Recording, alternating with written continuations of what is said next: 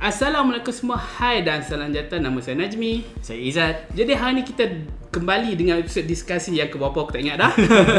Tapi kali ni kita akan bercakap berkenaan PlayStation seterusnya ataupun PlayStation 5 yang baru saja diumumkan secara hmm. rasmi bukanlah depa announce apa tapi depa dah hmm. kongsi macam ni, spesifikasi. Ni bukan ura, ura orang kata ura-ura. Ha. Ni bukan orang kata uh, analis yang kata Ya, ha. ni dari Mark Kearney sendiri. iaitu ketua, Ketua arkitek, arkitek untuk, untuk PS5. pembangunan PS5 ko- ataupun PlayStation Mark Kearney seterusnya. pun dia panggil uh, konsol generasi Ha. baru. lah. Dia tak panggil Jadi PS5.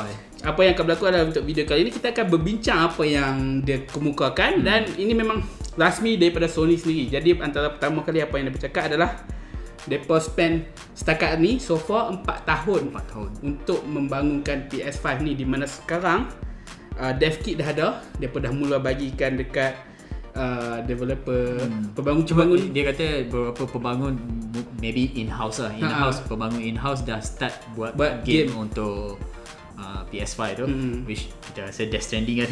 ha, tapi aku boleh kan aku boleh confirm kali mestilah uh, Horizon lah aku Horizon. rasa salah satu yang uh, apa nama Horizon Guerrilla Games. Hmm. Okay, Guerrilla cuma, Games. Cuma dev kit apa yang Mark Kearney kata Sony tengah mempercepatkan uh, mencipta dev kit untuk pembangun lain. Oh, okay. Uh, buat, ma- buat masa sekarang mungkin dia baru uh, In-house studio-studio lah, in-house hmm. Hmm. Jadi kita boleh katakan kira itu adalah benda bukan findable. Dev kit ni seperti anda tahu dia adalah satu uh, konsol khas hmm. yang di mana pembangun boleh guna tu untuk nak membangunkan permainan atas tu lah.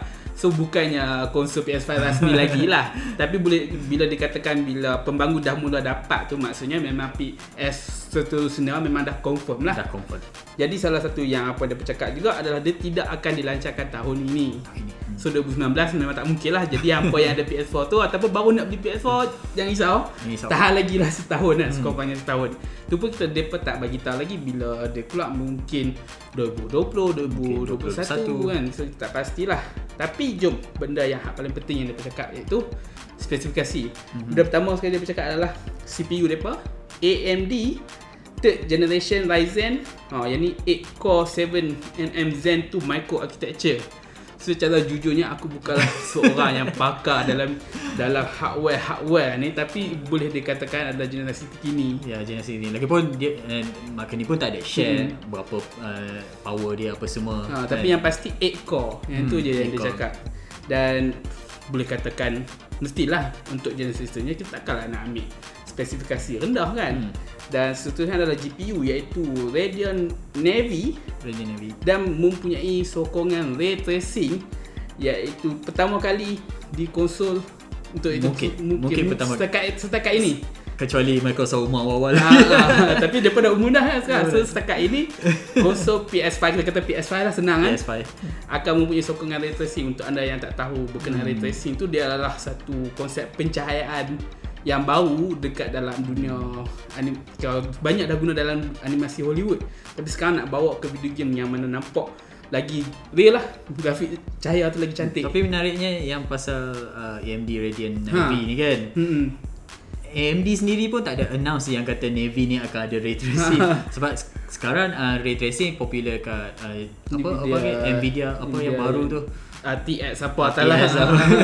Navy tak uh, announce lagi. Jadi kira Sony guna ni memang latest lah. Betul. Kira latest daripada apa yang possible uh, AMD akan keluarkan untuk keluarga Navy nanti. hmm, hmm. jadi memang satu Yang yang plus dia kata custom made memang uh, konsol memang Betul selalunya lah. proses apa GPU yang dia orang guna adalah made dibuat khas untuk uh, Hmm. konsol tu lah. Betul lah memang lah dia buat berdasarkan hardware. Ah, hardware. AMD tapi dia bangunkan khas semua untuk konsol lah sebab dia lah kalau boleh buat daripada buat, buat PC. Nanti orang lain just tukar je. dia tukar je lah kan buat, buat PC je kan. Dan satu lagi adalah apa yang berkata adalah dia menyokong resolusi sehingga 8K. 8K. Ah, Hang sendiri pengguna 4K.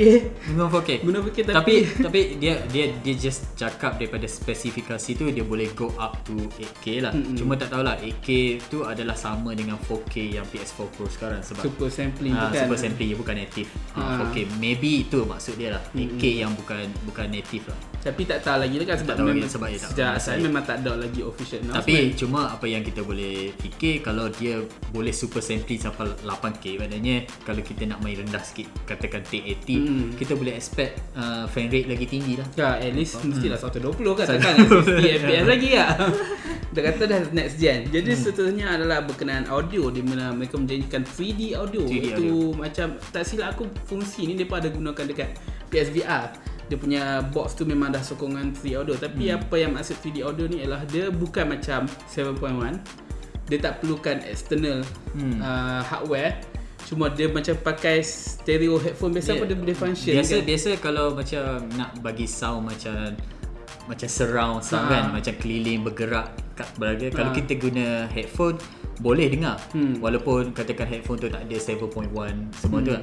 Dia boleh buat feel yang sama sebab Hmm. uh, headphone dia dekat Hmm. telinga kita dekat so dia boleh create that feeling Betul. tapi sekarang apa yang dia kata TV pun boleh buat yang sama Ha. jadi mana dia buat Itulah, itulah. sebab TV kalau speaker TV memang kat depan kita Hmm. so mana tak tahu mana dia nak buat surround tapi dia kata guna chip AMD nanti ia akan jadi possible Hmm, jadi memang boleh katakan sebelum ni tak banyak perbezaan dari segi Hmm. audio dan untuk PS3 ke PS4. Jadi nampaknya Mark Cerny akan upgrade banyak jugalah Jadi dari boleh PS4 katakan- ke PS5. part uh, generasi generasi seterusnya konsol ni akan juga fokus on audio. Hmm, dan bagus juga tu. Dan ini adalah antara paling penting apa yang Mark Cerny kemukakan adalah PS5, okey PS sebut PS4. PS5 dia akan menggunakan SSD. SSD Dan kita tak tahu lagi banyak mana storage berapa terabyte apa semua tu Tapi yang pasti Dia menggunakan solid state drive. Yang mana mereka tunjuk demo dekat Wired tu Daripada tengok satu demo Dia letak dua Satu PS4 Pro Satu dev kit untuk satu PS dev kit generasi baru tu, nah, PS5 PS5 tu. PS5 tu Hmm. Dan dia run game Spider-Man dia buat fast travel Dekat PS4 uh, Pro tu Makan masa 15 saat Untuk lekatkan fast Hmm. travel tu Tapi dekat PS5 Dev kit ni 0.8 saat tak sampai tak satu sampai saat. satu saat pun dah lengkap fast travel tu. Boleh katakan kalau Peter Parker duduk atas subway tu tak nampak lah. Hilang dah kan. Jadi uh, boleh katakan memang satu improvement yang sangat-sangat tinggi lah itu juga apa yang Mak Seni cakap. Sebabkan menggunakan teknologi SSD tu banyak loading Hmm. screen uh, mereka boleh uh, apa improve lah tambah sekali macam game.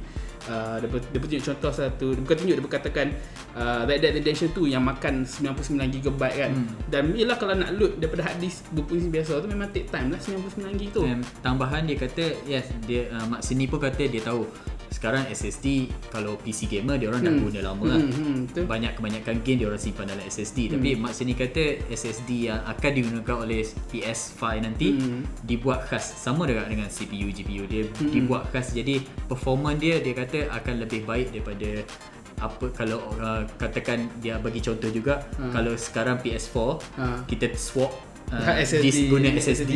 Dia akan lagi laju daripada tu. Dia dia dia Ha. sebab tapi itulah jadi satu macam te- pertanyaan adakah kita boleh upgrade hard disk nanti kan Ya. tak kata pun kata kita beli 2 terabyte okey dia tak setakat 2 terabyte tu Sebab juga SSD mahal sekarang. Ha, SSD memang sangat mahal. So satu juga berkenaan harga takkanlah Hmm. dia pernah jual murah-murah lah kan PS4 kalau pakai 2 terabyte hard disk. Takkan nak 1 terabyte mana cukup lah pula 1 terabyte sekarang.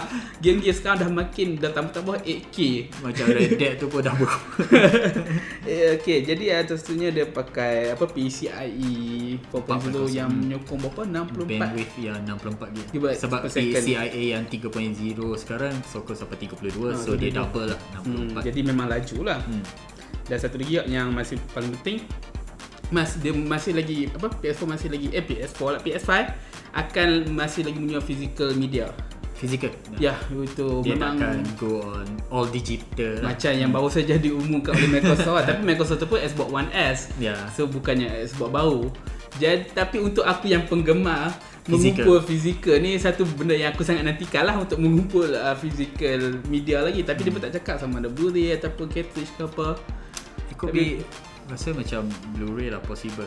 Sebab Hmm. sebab uh, ada satu function dia backward compatibility tu. Hmm. Oh betul Po- juga. Ha, possible dia kita boleh main CD PS4. Ha, Blu-ray memang- PS4 kita boleh pasang. Sebab sebab kalau tengokkan example yang dia bagi Spider-Man tu kan. Hmm. Takkanlah dia orang bangunkan Spider-Man khas untuk untuk PS5 untuk, kan? untuk uji kat wired je. Mesti dia orang guna Spider-Man yang sama betul je. betul Hmm. which is itulah balik kepada fungsi seterusnya backward compatible lah Backward compatible. boleh main balik game PS4 memang yang ni paling penting lah Penting. kita boleh katakan kalau hampa beli PS5 pun jangan risau game tak banyak game PS4 dah bercambah Dah dah, bercambah. dah. hampa dah boleh main dah banyak dah game Yep.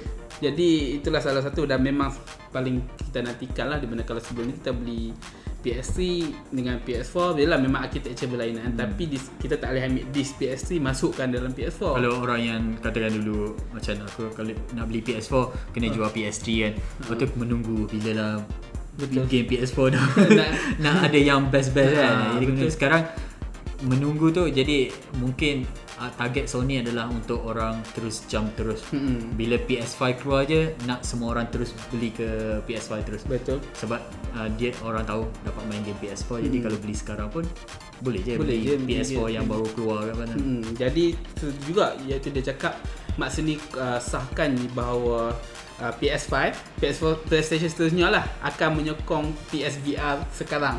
Ah, yang betul. sekarang punya PSVR yang hak pada kotak tu semua tu lah. Tapi dia katakan dia menyokong. Dia sekurang-kurangnya siapa yang dah ada PSVR macam aku tak adalah rasa macam rugi kan. Hmm. Boleh terus guna. Tapi dia juga mengesahkan mungkin akan ada PSVR baru generasi seterusnya Okay. untuk PS5. Jadi harap betul lah sebab dia seperti anda tahu PSVR tak adalah mempunyai resolusi yang bagus sangat. Mhm. Tapi dan satu lagi uh, apa Mak sini juga hint sikit-sikit lah yang kata mungkin Death Stranding akan dilancarkan di PS5 dan juga di PS4. So Dia, dia, dia macam Wyatt Ha. Wyatt yang yang buat interview tu dia macam tanya dia bukan Mark Cerny je lah yang ada masa interview tu. Hmm, dia hmm, ada ha. geng uh, orang-orang Sony sekali. Dia macam adakah Death Stranding akan jadi akan keluar untuk PS5 hmm, jadi orang Sony tu bukan Mark Cerny sendiri. Orang So- Sony tu kata dia akan stay keluar kat PS4 tapi Mark Cerny macam bagi hint akan keluar ya, dia bagi single sekali. PS4 dengan PS5 sekali. Jadi mungkin kan PS5 keluar baru Stranding keluar tapi tu kita tak tahu lah. Tapi yang pasti apa maksud dia adalah katakanlah memang Stranding adalah PS4 title. Bila PS5 keluar nanti masuk disk ambil je disk Death Stranding tu masuk dalam PS5 still boleh main. Hmm. Itu adalah maksud dia dekat backward compatible tu which Backward memang compatible. sangat bagus lah.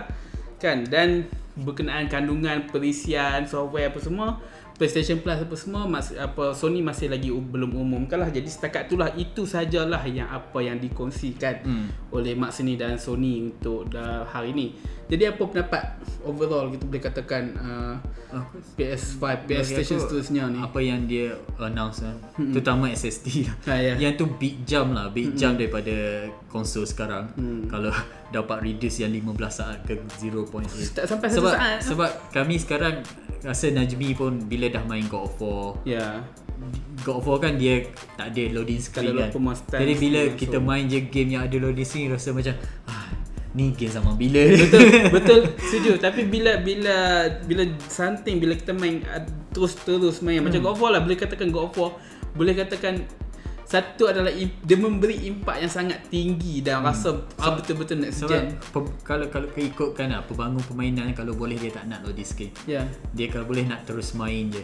Jadi kalau sebelum ni tak ada capability Sebab banyak benda nak kena load Loading screen tu terpaksa dimasukkan. Jadi kalau generasi baru konsol generasi baru boleh boleh buat tu hmm. Jadi maknanya kita maybe lah uh, kematian loading screen Oh, mati ala screen.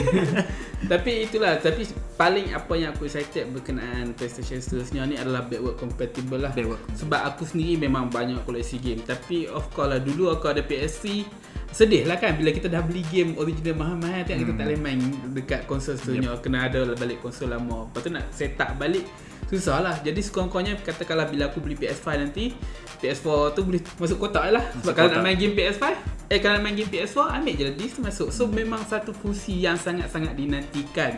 Dan boleh katakan uh, Memang sekarang memang kemestian lah Untuk kena ada fungsi tu. Di mana sebelum ni kita buat ramalan Berkenaan PS5 tu pun kita ada Ya. minta fungsi tu juga kan. Jadi sekurang-kurangnya ada kira, kira Sony dah confirmkan kata ada. Jadi satu memang berita yang gembirakan lah dan apa lagi agak-agak yang kita boleh katakan lagi yang berkenaan PS5 sebab memang tak banyak Tak yang diperkongsikan sekarang Tapi ya. sekurang-kurangnya sekarang Sony dah confirm Ha, so memang ada confirm sebab akan ada sebab PS5 dia orang lah. dia orang macam tak pergi E3 apa Ah, semua tak kan. pergi. Jadi bila dah dapat dengar sekarang walaupun cara dia agak pelik daripada interview and interview ni Sony sendiri share. Ya betul. Maknanya Tapi- apa yang diberitahu ni memang confirm lah. Hmm. Cuma excited lah. Uh, cuma bila dah nampak Sony macam ni Hmm. and nak tahu macam mana uh, Xbox akan react lah. Betul, Microsoft betul. akan react. Sebab sebelum ni bila kita compare generasi sekarang PS4 dengan Xbox One yang sekarang dah jadi Xbox One S. X, eh. Xbox One S dia ketinggalan Ya, kalau betul. nak ikut PS4 biasa bukan PS4 Pro. Aha. Ha. Lepas tu dia buat P, uh, Xbox One, One X, X, ha. yang meninggalkan X. PS4 Pro. Ha. Jadi rasa Microsoft tak tak nak jadi perkara yang sama. Hmm. Jadi nak tak nak dia mesti akan kena buat yang lebih tinggi secara Hmm. terus bila nak compare dengan PS5 nanti. Tapi itulah satu yang aku ag- agak pelik Jadi kita cakap sikit lah berkenaan hmm. Microsoft Di mana mereka akan lancarkan uh, Xbox One Set Edition Set iaitu Set edition. uh, One S All Digital SAD uh, late Mei ini Agak pelik Tiba-tiba tengah 2019 Aku rasa, Konsol aku rasa dia, dia, dia orang ada banyak stockpile Xbox One S. Itulah video video video acah dia pun pun dia pun letak tape je dekat tempat disk drive tu. So macam okay. Tapi aku faham mungkin okay mungkin pada masa akan datang ah, sebab apa benda tu jadi digital. Aku ni aku punya teori berkenaan Xbox lah. Mungkin kita akan dapat tapi dia pun dah sah kan kata akan ada yang powerful Powerful. Xbox hmm. uh, seterusnya katalah Xbox 2 contoh ha? Xbox 2 tapi aku anggap Xbox set ni akan boleh stream saja game-game. Hmm. dia bukan download dah main. Sebab sekarang kita dah buat apa tu? Uh, X Live.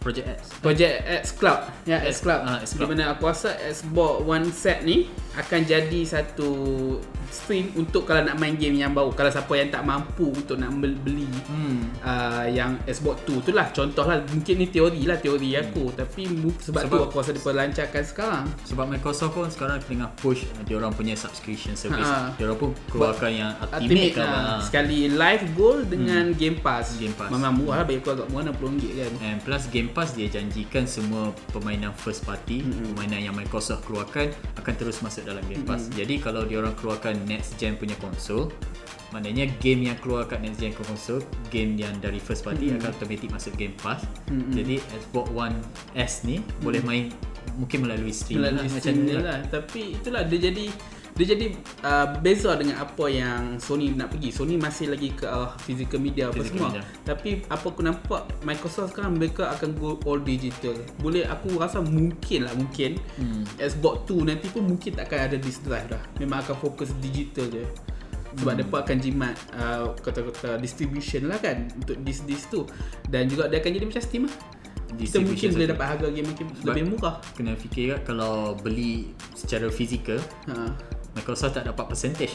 Ha, betul. Tapi kalau beli dalam Xbox Store, Microsoft dapat percentage setiap jualan tu betul lagi betul kan. betul. Jadi mungkin itulah kita boleh katakan hmm. uh, apa teori-teori dan kalau kita cakap ke Nintendo pun katanya ada siapa kata Nintendo uh, Ah. WSJ, Wall Street Ah, Journal WSJ. kata ada dua version. akan tiba tahun ni yang mana hmm. lebih memfokuskan uh, handheld kan maksudnya Handheld. tak boleh dock lah Maybe maybe ada juga orang kata yang dia kata ada light version, pro version, tak Ah, tahu lah okay. nama dia. Light version ni mungkin Joy-Con yang tak boleh tak cabut. boleh cabut okey And pro version adalah yang lagi better lah. Ada Mungkin- spesifikasi yang lagi tinggi. mungkin screen dah 1080p kan, Hmm. kan jadi itu mungkinlah teori buat masa sekarang tapi yang paling penting topik kita hari ni adalah PS5, PS5. ataupun PlayStation seterusnya sudah disahkan oleh Sudah Sony. disahkan. Memang sah, memang ada backward Masa, compatible masa semua. kita buat teori PS5 tu kita kata announce akan announce akhir tahun. Ha, nak sama teori tu kan?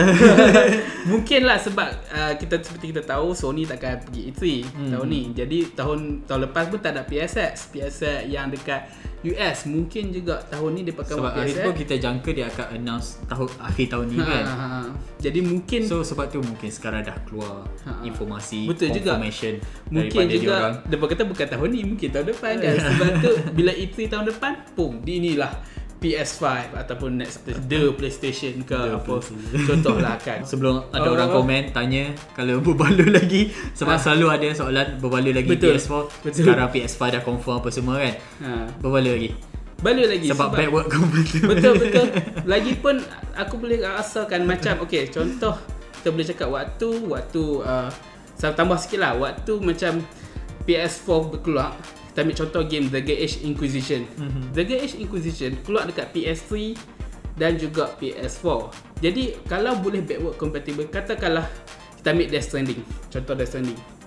Uh, game tu keluar kat PS4 confirm Anda beli game tu dekat PS4 Hmm. Namun katakanlah uh, 2 tahun ataupun setahun kemudian PS5 keluar Tapi anda rasa macam tak boleh sebab Tapi jangan risau Apa boleh je ambil game disc yang apa beli kat PS4 tu? Tak rugi. Boleh je main dekat PS5 Dan, Dan- bila-bila masuk je Kalau hampa beli PS5 pun Still boleh sambung. Jadi boleh katakan Bahasa berbaloi lah PS4 tu. Jadi saya rasa takat tu lah kot hmm. Untuk perbincangan diskusi kita kali ni. Jadi seperti biasa episode diskusi Kita akan berbincang dengan anda. Santan boleh beri anda punya pendapat Berkenaan uh, Apa yang Mak Seni cakap Berkenaan PS5 Apa yang mereka dah sahkan Seperti backward compatible Dia punya CPU Ryzen generasi 3 hmm. uh, Navy Ray Tracing lah Apa semua tu Di komen bawah Okay Najmi saya Izzat. Jumpa lagi pada masa datang. Bye. Assalamualaikum